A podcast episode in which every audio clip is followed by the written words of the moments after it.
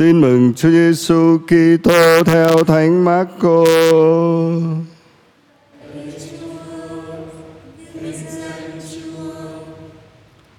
Khởi đầu phúc âm của Đức Giêsu Kitô, con Thiên Chúa. Như có lời tiên tri Gia chép rằng: Đây ta sai thiên thần của ta đến trước mặt ngươi để dọn đường cho ngươi.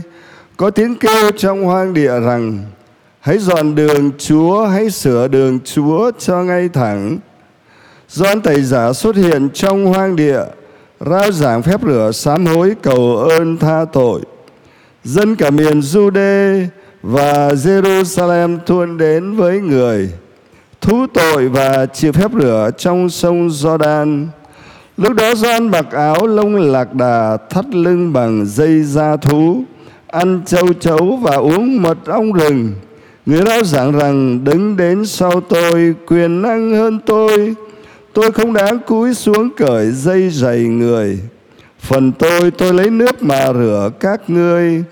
Còn Ngài Ngài sẽ rửa các ngươi trong Chúa Thánh Thần. Đó là lời Chúa.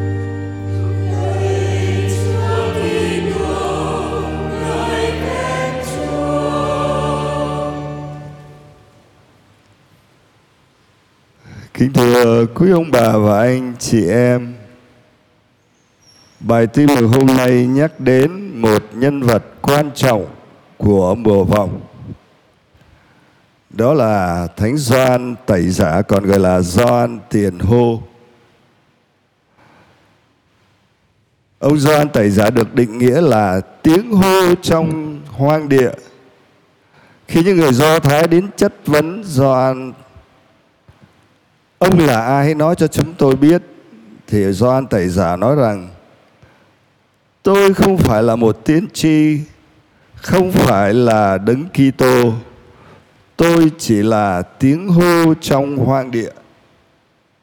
Nghĩa là toàn thể con người của Gioan từ đầu đến chân Mắt, mũi, tay, chân Và mọi hoạt động Cả cuộc đời Gioan Tẩy Giả Chỉ là tiếng hô trong hoang địa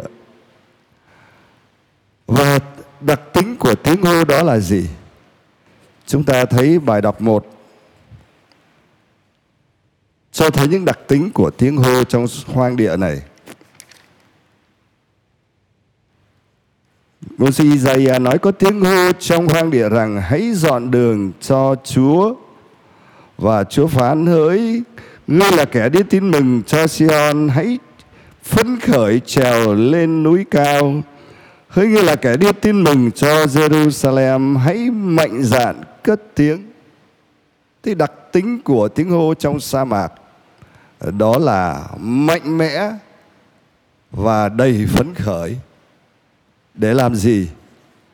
À, những câu đầu tiên của bài đọc thứ nhất hôm nay là hãy an ủi, hãy an ủi dân ta và hãy ngọt nà ngào nói với Jerusalem rằng Thiên Chúa cả các ngươi sẽ vinh quang ngự đến. Người sẽ dẫn dắt đoàn chiên người như mục tử. Người ấm chiên con trên cánh tay Ôm ấp chúng vào lòng Và nhẹ tay dẫn dắt những chiên mẹ. Nghĩa là Thánh Doan tẩy giả với tư cách là tiếng hô trong hoang địa Thì Ngài rất phấn khởi, mạnh mẽ Nhưng mà cũng rất ngọt ngào dịu dàng để mà an ủi dân Chúa để thấy dân Chúa. Thấy rằng cái thời kỳ nô dịch đã qua rồi. Đây là lúc đứng Chúa sai, đứng cứu thế đến đầy vinh quang. Nhưng mà cũng là một vụ tử đầy lòng thương xót ấm con chiên trên tay ôm ấp chúng vào lòng và nhẹ tay dẫn dắt những chiên mẹ ở chúng ta thấy những lời đó ở trong bài tin mừng. Trong bài tin mừng ờ, Doan Tẩy Giả nói, Đứng đến sau tôi quyền năng hơn tôi, Ngài sẽ rửa anh em trong Chúa Thánh Thần. Đứng cứu thế đến, Sẽ ban Chúa Thánh Thần cho tất cả những người tiếp đón người, Để Chúa Thánh Thần biến đổi từng người trở thành con Thiên Chúa, có sức mạnh của con Thiên Chúa để có thể xây dựng được cõi thiên đàng trong chính tâm hồn trong cuộc đời của mình và công tác với nhau để xây dựng trời mới đất mới, xây dựng được cõi thiên đàng trong cái môi trường sống của mình. Đó là một cái tin hết sức vui mừng.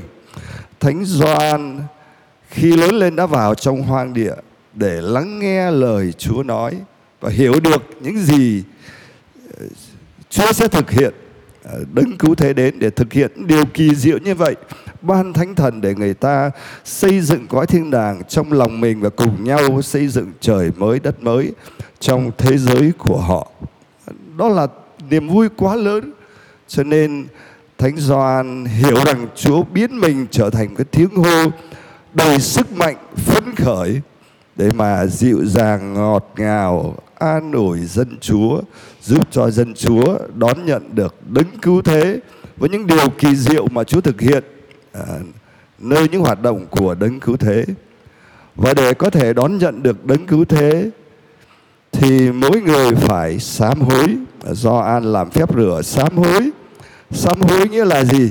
Sám hối nghĩa là giống như chúng ta làm trong mùa Giáng sinh, mình trang trí nhà cửa, hang đá, ngoài đường ờ, lộng lẫy đẹp đẽ. Điều đó phải thực hiện trước hết trong tâm hồn mỗi người. Trong tâm hồn chúng ta có những tâm tối, có những cái tội lỗi, có những đam mê nào nó làm hôi thối cái cõi lòng tâm hồn của mình. Và những điều đó sẽ khiến chúng ta không thể gặp Chúa được. Ờ, mình phải thanh tẩy những nhớp nhơ đó. Ờ, mùa vọng đã đến rồi. Ờ, thấy những gì còn là ích kỷ kiêu ngạo những gì chưa tốt chúng ta sám hối thay đổi xưng tội ăn năn sám hối trang điểm lại cõi lòng của mình. Và mở cánh cửa nhà mình ra để trông thấy chung quanh cái ngõ nẻo nhà mình. Nó còn có những cái chướng ngại nào?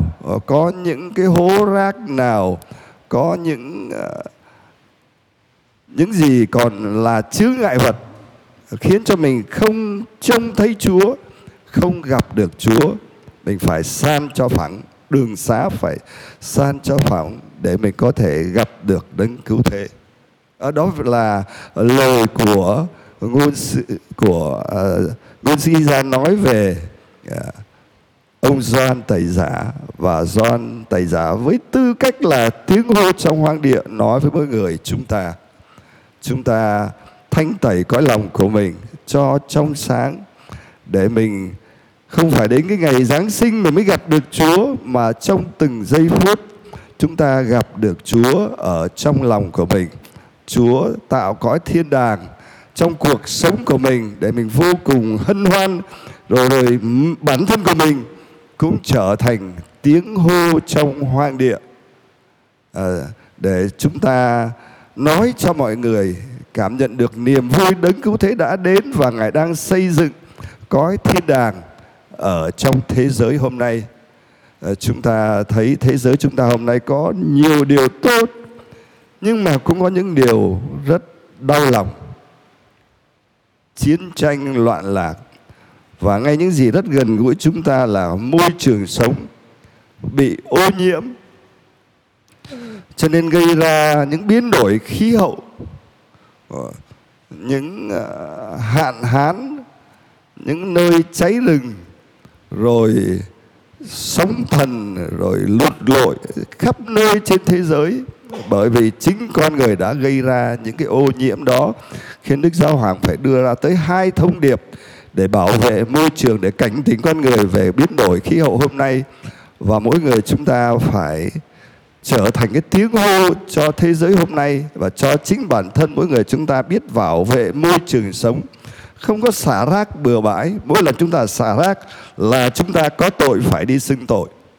Mỗi lần mà chúng ta sử dụng bao đi đông một cách vô lý, để rồi sẽ gây ra ô nhiễm, gây ra cái chết cho bao nhiêu sinh vật biển, bao nhiêu con cá, bao nhiêu những sinh vật khắp nơi bị vì.